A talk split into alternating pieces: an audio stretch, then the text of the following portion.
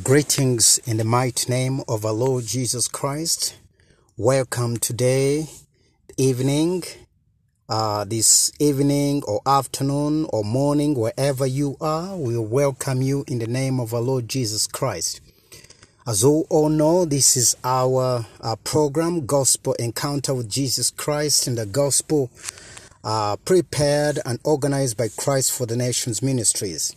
Today we want to share the word of God in the Gospel of St. Mark chapter 4 verse 35, uh, 37, 39 and 41. Uh, this is a story of Jesus Christ. Uh, it says that later that day, after it grew dark, Jesus said to his disciples, Let's cross over to the other side of the lake. After they had sent the crowd away, they shoved off from shore with him, as he had been teaching from the boat, and there were other boats that sailed with them. Suddenly, as they were crossing the lake, a furious tempest rose with uh, violent winds and waves that were crashing into the boat until it was all but swept. So they shook him up Awake, Jesus, they say. Teacher, don't you even care that we're all about to die?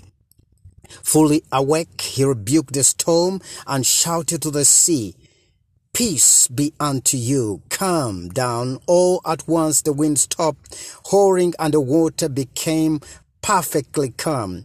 Then he turned to his disciples and said to them, Why are you afraid? Haven't you learned to trust yet?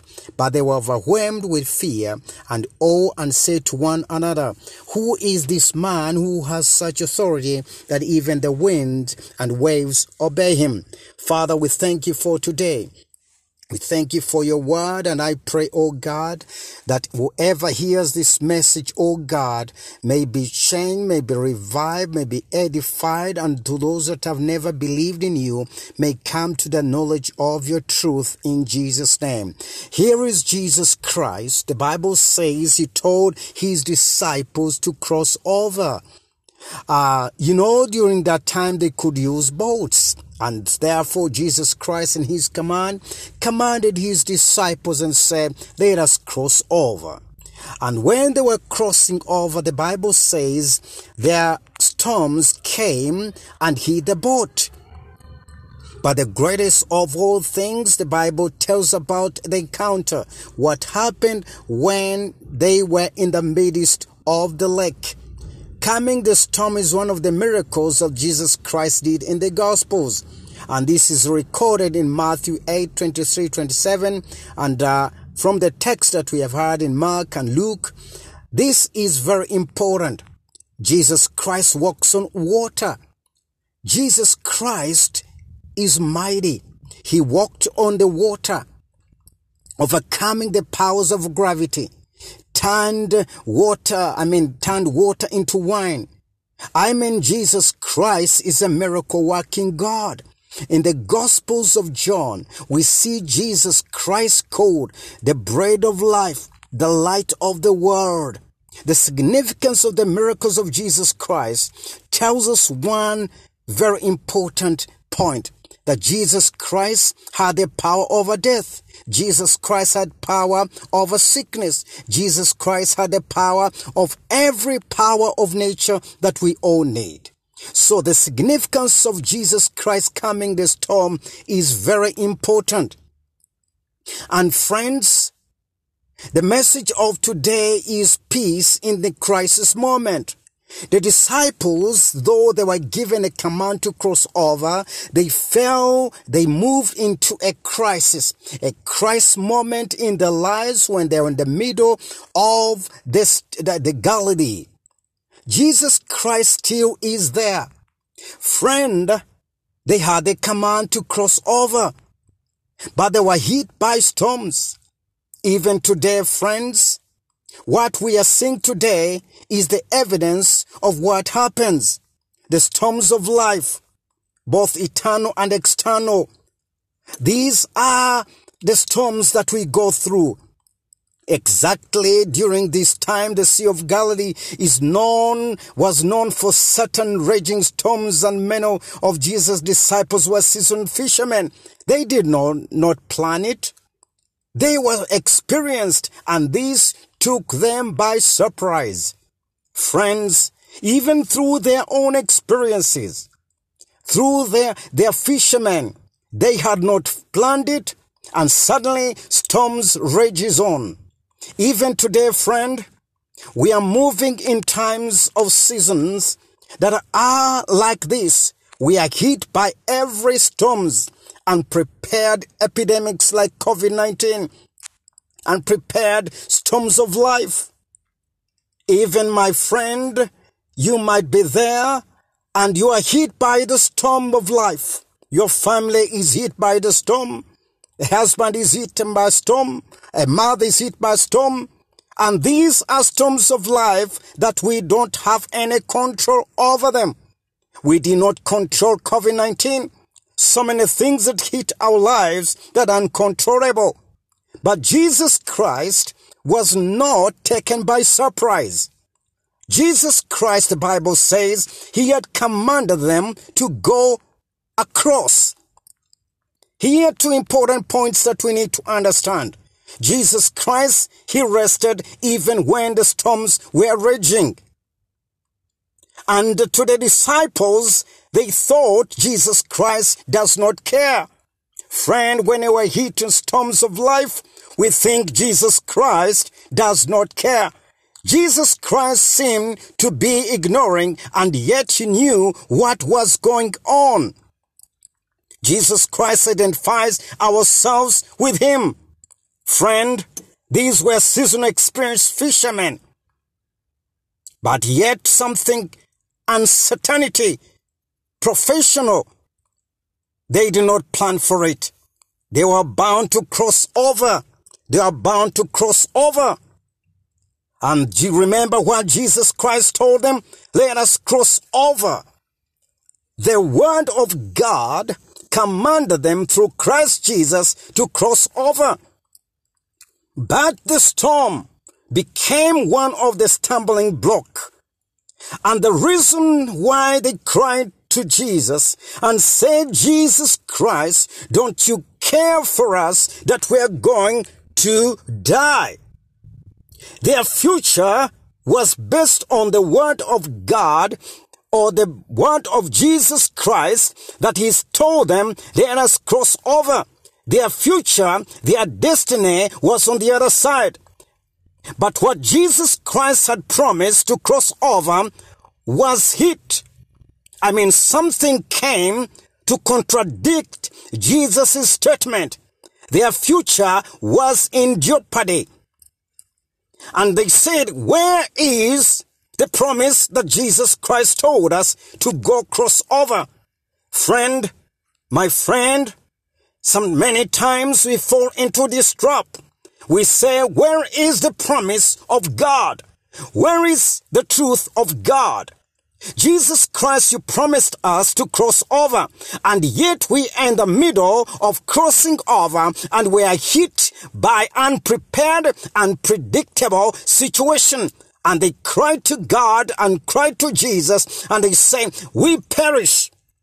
The disciples responded probably like the most of us do. In our infinite, infinite human minds, we don't see what lies ahead of us. All the disciples saw at that moment were looming waves that threatened to take away their future. They say they did not know if they could survive the storms to live out their purpose. Friend, you and me, we are hit by storms and we don't know whether we'll survive the storms to live out our purposes. We are hit by COVID. We are hit by sickness. We are hit by diseases. We are hit by tragedy. We are hit by, uh, by disappointments. And we say, my future is jeopardy. Remember when they were cried, Jesus Christ knew exactly what was happening. Jesus knew the storm was coming. He slept. He seemed not to care, and yet he knew it. Jesus Christ, friend, they said, don't you know you care for us? He knows, he knew the storm was coming. even the storm blowing, he decided to launch out to the city, to the sea. Jesus Christ knew it. Jesus Christ, he had promised that all will be well. The Lord never promised us that we'll never see the storm in life. As a matter of fact, He has told us to expect trouble. But He says, Behold, in this world you have trouble, but be of good courage. I have overcome, I have overcome the wicked one. Jesus Christ, friend, He has promised that He will be with us in the storm. He will never leave us as orphans. He is with us even in the midst of trouble. In our perseverance, of course, trouble will come. But Jesus Christ, our Lord Jesus, is right there. And let me tell you, my friend, Jesus Christ, remember what he said? Let us cross over. Whatever Jesus said, whatever the word of God says, your future is secure. When he said, I will do it, when he said, when we come to him, he'll forgive our sins, it is secure. His forgiveness is secure. His protection is secure. His word is secure. We can back on his word. Jesus said, cross over. Jesus Christ is faithful to what he said.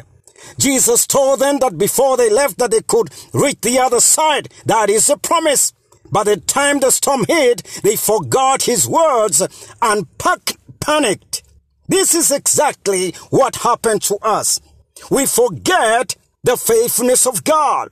We forget what he has promised at that moment is when they should have remembered that Jesus was and, uh, and his character. Friend, you might be there. We might be there and many times we get panic and our future seems to be unsecure. Friend, Jesus Christ has promised a secure outcome. My future is secure. The moment I came to Jesus Christ, I was given the word of God says, I'll be with you and never forsake you. I'll be with you always. My future is secured in Christ.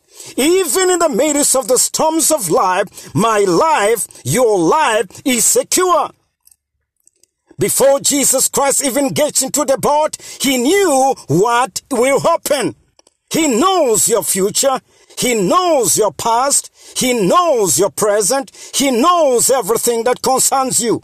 All is well when we are with Jesus, even in the midst of the storms of life. When he seemed sleeping and concerned, he told them, why are you fearful? Have faith. Have faith, friend. We must choose faith of our fear. Fear is an enemy of our faith. Jesus Christ rose up and rebuked the storms of life and said, Peace become, you storms become. And he says, Fear not, where is your faith? Friend, we choose faith in the word of God. We must have, we choose faith in the blood of Jesus Christ. The blood of Jesus Christ is sufficient to cleanse us. The grace of God is enough to receive us. We must have faith over fear. We fear about our outcome. We fear rejection. We think God will never accept us. We feel we, we have a, a, a self-pity rejection say, there is nothing God can do anything to me. Friend, we must choose faith over fear. Fear is one of the greatest weapon the enemy uses in our lives. The word of God 366 times in the Bible says, fear not. Fear not, I am with you. In the midst of the storms of life, Christ says, fear not. Even in small things in life, we can have the assurance that God is in control. Our hope is in God. Our future is secured in God. Even in the midst of the storms, Jesus comes over. I remember when Jesus Christ walked on the water, he commanded Peter and said, Come. Our hope, even in the midst of storms, is secure. Even when the world seems falling apart, God is in control. The disciples say, Don't you care? The storms were raging left and right, water getting to the boat. Everything seems to fall apart. Friend, your life might be falling apart. Your family might be falling apart. Everything in your life must, might be falling apart like the disciples. But friend, let me tell you, even when the world seems falling apart, God is in control. Jesus Christ was in controlling the storms even when it was raging, almost destroying them. God is at work in us. Friend, this is exactly what happens in our lives. God is at work in us. God is at work in us. The rages of sea comes over. Friend, you might be there. And he says in the midst of, of, of the storms, he says, peace be unto you. Peace be unto you. This is exactly what happens in the midst of the storms of life. Jesus Christ says peace. And in fact, peace to the biblical meaning is not the absence of war. Peace is assurance and reminds God that has control of everything. If we continue to live a non-stop lifestyle, we are so much uh, consumed with uh, straightfulness and priorities in life, and we are consumed by, by discouragements day to day. But Jesus Christ says, peace. This is exactly what happens. How do we get that inner peace? The inner peace and assurance is this. Even in the midst of the storms of life, Jesus is there there is so much to the word of peace. Many of us might say, I am stressful. I have conflict. I need something that can take hold of my life. Friend, this is exactly what happened in the life of Jesus Christ and his disciples. They say, what can we do? We are gone, we are perishing. Friend, Jesus Christ, even today, is caring about us. Even when our world is falling apart, there is that assurance. Even when everything falls apart, He is with us. He is with us. The future is secured in Him, even in the storms of life. We can choose faith over fear. God is work in us. And the Bible says, and we know that for those who love God, all things work together for good for those who are called to his purpose. God is working in our lives right now, whether we know it or not. He has called us to know him and is working in whatever occurs in our lives. And the Bible says, when a miracle happened, when he calmed the storms of life, He's, they saying, who is this man that even the storms obey him? Friend, who is this man who can calm the storms in your family? Who is this man who can calm the storms of rejection in your life? Who is this man who can bring life changing power in our lives? Who is this man?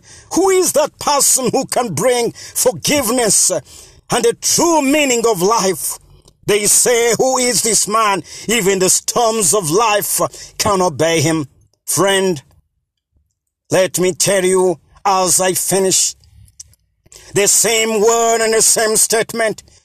You might be there and you've been hit by the storms of life. And you say God never cares. And God never cares about my life. And God never cares about my family. And God never cares. Like Jesus Christ, you say, He doesn't care, but He cares. And in the midst of the storms, He rises up. Friend, at the cross of Jesus Christ, when He died, we see Him crying to God, and He says, Father, forgive them. It is finished. Friend, in the midst of the storms of life, He is there. He cares for you. Will you accept Him as Lord and Savior? They say, Who is that person? Do you want to know Him? Do you want to receive Him? He is right there. You say, I've tried all men and women, I've tried power, I've tried position, I've gone into this and that, and there is nothing and no change in my life. You've been hit. I have been hit. But a time comes when you make a radical decision and you say, God, I want you. Come into my life. Come the storms of life. I want that peace of man, mind, the peace of heart, the assurance that you are with me. I want you, Lord. And they say, who is this man? You might be there and you say, who is that? Who can come in my life and calm the storms of life? That man is Jesus. He has changed lives. He has forgiven sin. He has given people purpose of their living. He has made, amended and brought families together. That is the man. That is the purpose, my friend. He is there. He's next to you. All that you need to say, Oh God, the Bible says, whoever shall call upon the name of our Lord Jesus Christ shall be saved. There is no other name given under heaven. It's only the name Jesus. Who is that man? Will you receive him? Will you come, call on him and say, yes, I want him to come and have the peace. And you know what the Bible says? There is no peace. There is no peace there is no calmness. There is no assurance. There is no, nothing that, that, that calmness, that rest for a sinner. We only get the rest. And that is the peace of God when we make our lives right with God. And that is life changing message today. You can have peace even in the midst of the crisis. When you make Christ the Lord when you make Christ the assurance of your life, He rise up and calm the storms of your life. Even in the midst of the storms, He is with you. Will you come to Jesus today? Will you say, yes, my future is secured. God is with me. I want to choose faith over fear. My future is secured even in the midst of the storms. Jesus had promised a cure outcome. He has promised everything well. They did not know if they could survive the storms to live out their purpose. Friend, you will survive. And they said, Oh, where is the word of God? Where is the word Jesus Christ promised? Their future seemed to be in jeopardy. Do you feel your future is in jeopardy? Let me tell you, he that has said his word He'll fulfill it. And that is Jesus Christ. Praise God. May God bless you. May God keep you today. Even in the midst of the storms, peace is there. May God bless you and keep you. Amen. So they turn into the promise. I lost my mic.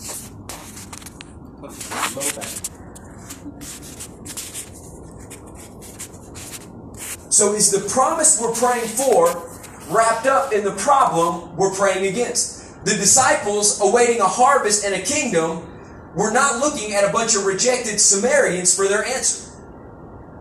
But the great harvest in the New Testament was not of the people that Peter thought they were going to reach, his own Jewish Hebrew race. The harvest that happened here was with a rejected bunch of Samaritans that nobody wanted to be around, and they were the problem in Peter's eyes, but they were the promise in Jesus' eyes. So, what are we looking at in this nation that we say is a problem that God says, no, that's your promise? yeah, we. If you don't like me, I can leave now. I mean, some of y'all are like, I don't like this guy anymore. I'm trying to bring a new revelation to an old situation. Because the old situations are not leaving. And we've been praying for a long time. So, what if the problem is not the problem? What if the problem is us not recognizing that that's not a problem? That person's actually the promise. But we got to get past the dirt and find the seed that's in them and bring about a harvest in their life. We've got to get past what we see as a problem and realize it's the promise. What the disciples saw as the problem was actually the promise. And how many of us in our life have been realizing that there's promises of God waiting on us? We just haven't seen them yet. My question is this what are you doing with the people that we see in the life that we live as the problem? Because here's the thing. Hear my heart on this. People are never the problem. People have always been the promise. People have never been the problem. Oh, they create the problems. They're in the problems. The problem is not people, the problem is a lost and dying society that hasn't found Christ. People are not the problem. People are the promise. Jesus died for the promise. He didn't die for the problem, He died for the promise. He died for me and you, He died for men and women. The problem has always been the enemy that is creating chaos and catastrophe, but we look at it as people when the Bible clearly says this, that Bosco, our battle isn't against people. Our battle is not against flesh and blood. It's against the rulers and the powers and the principalities that cause the problem that manifests through people. So you got to get past the people. Because they're not the problem, they're the promise. They're the promise in our life. So, and yesterday I asked you this question how many of you have ever felt like dirt in your life? Your bad decisions, your issues, your struggles, your things. And we look at things in our life that have gone wrong. How could God ever use us? But here's what I want you to know about yourself. Maybe the thing that you think counts you out is what God is counting on. Maybe the thing that you think disqualifies you is what God is saying qualifies you. Maybe the thing that I think disqualifies me, God says that's actually the reason I called you. Because my power, God says, is made perfect in your weakness, not your strength. So my insecurities that I say disqualify me, God says, no, you have to surrender it to me because that's what's qualifying you. Because now you have to depend on me, not you. Maybe the thing that people have counted you out on is what God is actually counting on. Maybe the person in this room who's come out of drug addiction and you think that disqualifies you, God is saying, I'm qualifying you because now you know how to relate to people that are not the problem, but they're the promise, and you can go reach what tried to kill you. I don't know if they like me right now. But I'm telling you the truth. I'm telling you, we got to change our mindsets. We got to change our perspectives. We got to change the way we reach the promise of God. My question is in your own life, what are you doing with the dirt? What are you doing with the dirt? And here's the thing about dirt people choose to walk on it rather than cultivate it. People choose to walk on the dirt rather than cultivate it.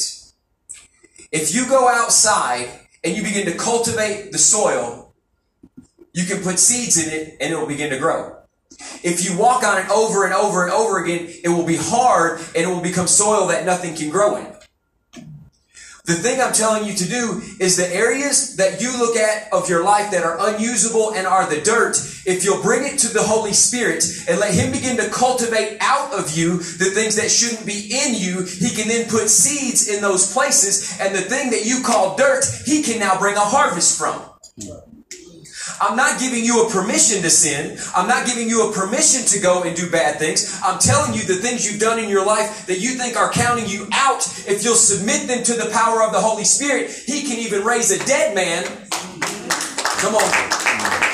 And if the same power that raised Jesus from the grave lives and dwells in me. And if he can raise a dead body back to life, he can turn my problem into a promise. I just got to bring it to him and let him cultivate what I call dirt and he calls a harvest. Amen.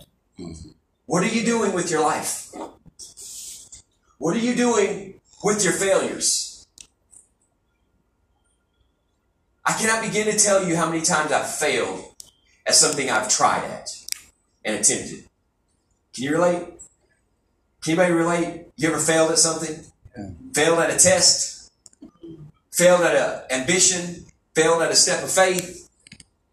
The thing about failing is this. If you get back up, it's not a failure. It's a learning moment. I just choose to keep getting back up. The Bible says this, though a righteous man falls seven times, he gets up again. So if you've fallen and haven't gotten back up, you need to question the righteousness in you. You need to begin to press forward in your life. Too many people have decided to walk on what God is saying, cultivate. And here's the other thing. How many of you have ever had people walk on you, not just you beating yourself up, but other people saying, you'll never become that. You, you don't have it in you to do that.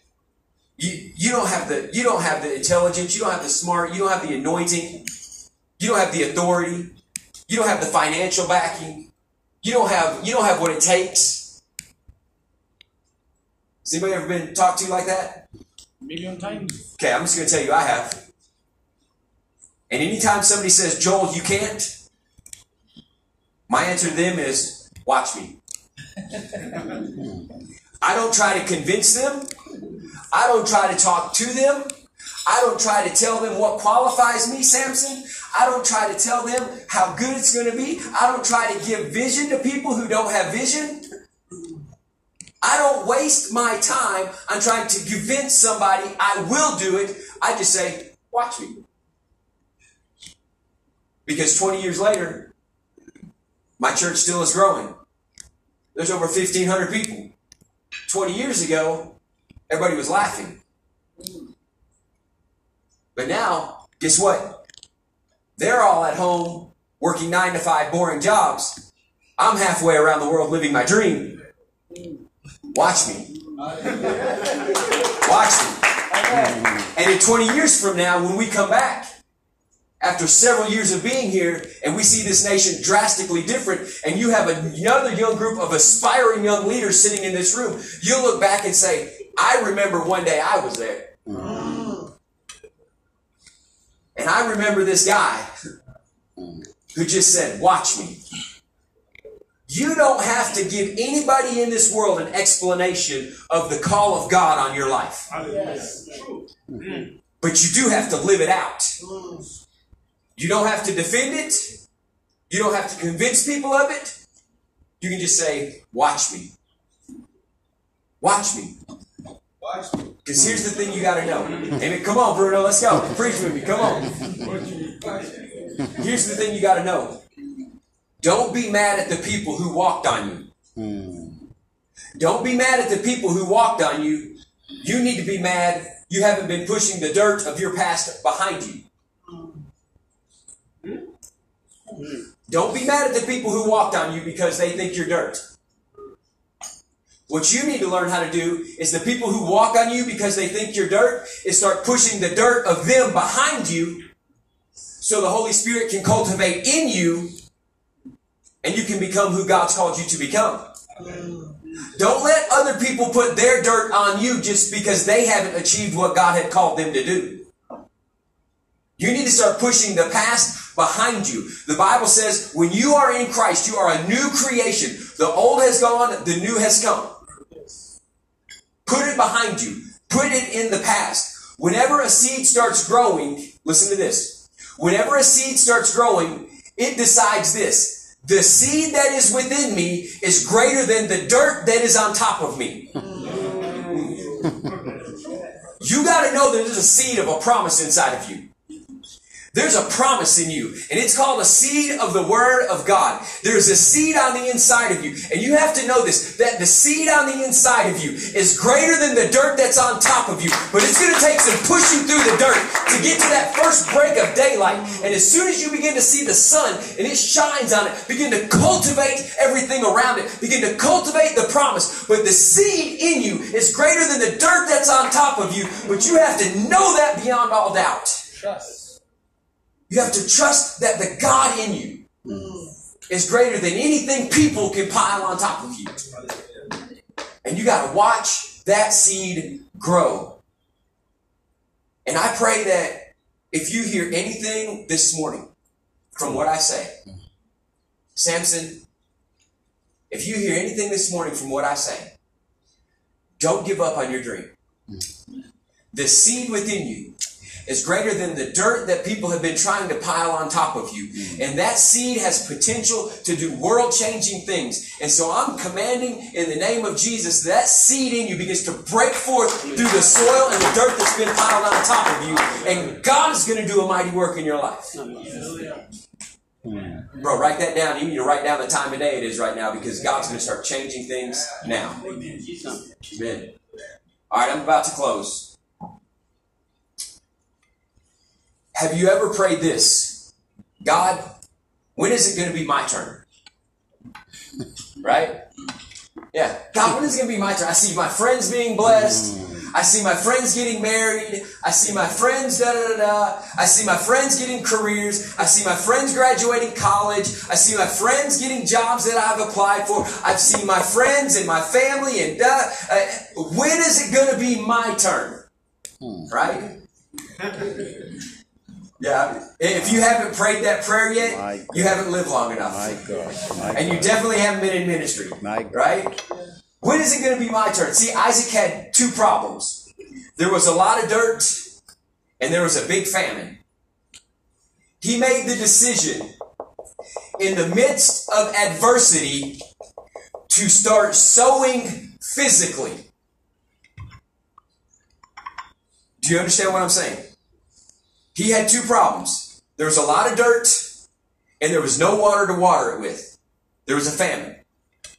In the midst of the greatest adversity, Bosco, he said, I must start sowing physically. Notice what I said. I did not say sowing naturally. We don't sow according to the nature, we sow according to spirit of faith. He started doing something physically in the midst of a drought and a famine. He started digging holes and putting seeds in the ground physically because he knew that the God of the harvest was greater than the devil of the famine. I'm telling you, you're waiting for God to bring you a breakthrough. God's telling you to pick up a shovel. See, we don't want to pick up shovels. We just want to pray and let God bring about a mighty work. And so the power's in our prayer. The power is in your prayer. Because if you're not praying while you're digging, you're going to miss it all together. But in the midst of adversity, he started doing something physically. It is not natural to sow in a famine. It is not natural to sow in soil so dry nothing can produce. It is not natural to put effort into something that you think is already dead. But listen to what he did. He did something physically, but supernaturally. We all pray for supernatural, but God says you need to start pushing dirt in the physical so I can show you my supernatural. When you begin to do something by faith, I'll come through with the power. Amen. See, we want the power before we do the faith. God says, I need to see the faith and then I'll give you the power. I- I'm telling you. I couldn't have a growing church until I started planting a church. Oh God, bring me 50 people, then I'll plant. He said, No, start planting and then I'll bring people. Right? God, give me this great career for the kingdom. Good, start delivering pizzas. How many of you know you could be delivering pizza one day, but owning the pizza chain tomorrow? But if you won't start delivering pizza, you don't know how to cook it, you don't know how to deliver it, you don't know how to keep it hot in the car while you're driving it. There's a training process that God wants you to go through, but you got to start doing something physically so He can empower you supernaturally. And the one thing I love about this generation, you're not afraid to try something new. You're not. You're not afraid to jump out there and do something that the world has never seen before. And I'm telling you, go for it. I'm telling you, in the palm of your hand, in the palm of your hand is the power to reach every person in every nation on the globe. But here's the thing people older than my generation, we don't like this. We don't. We believe church should be done old school. Right? Hey, I'm part of the old school. I'm not knocking it. I'm honoring it. But I'm saying if I don't change my way of thinking in some areas, I'll get left behind because we can disciple people all over the world through this. But many people have just rejected this because it's not the paper version of this. When the power does not lie in the paper, it relies on the God who created the tree that the paper got printed on. See, we say it's in the paper. God says it was in the planting. It was in me all along. It was in the planting. So I'm going to conclude this message this afternoon. Right now, you're going to have some instruction and some overview from Emmanuel. He's going to come here in just a minute. But I want to pray over you. And I want you to know this. I want everybody to look at me, look in my eyes when I'm talking to this last point. The seed that is within you is so much greater than the dirt that is on top of you. I want you to start growing. I want you to start cultivating. I want you to start pushing that seed that's buried in the dirt because God wants to bring about transformation through your life because of the seeds Amen. that He's put in your heart. You have to believe the promise or the seed of God on the inside of you is greater than the oppression, is greater than the dirt, it's greater than the society, it's greater than the government, it's greater than the world politicians, it's greater than the problems, it's greater than the coronavirus. The seed within you is greater than the dirt and the problems that society has put on you. So let the seed become great. Father God, let everybody know what the seed you have put in their heart is today. And God, I pray that it break through the soil in a supernatural, amazing way, and it produces a harvest of righteousness forevermore. In Jesus' name I pray. Amen. Amen. Give God a hand clap of praise.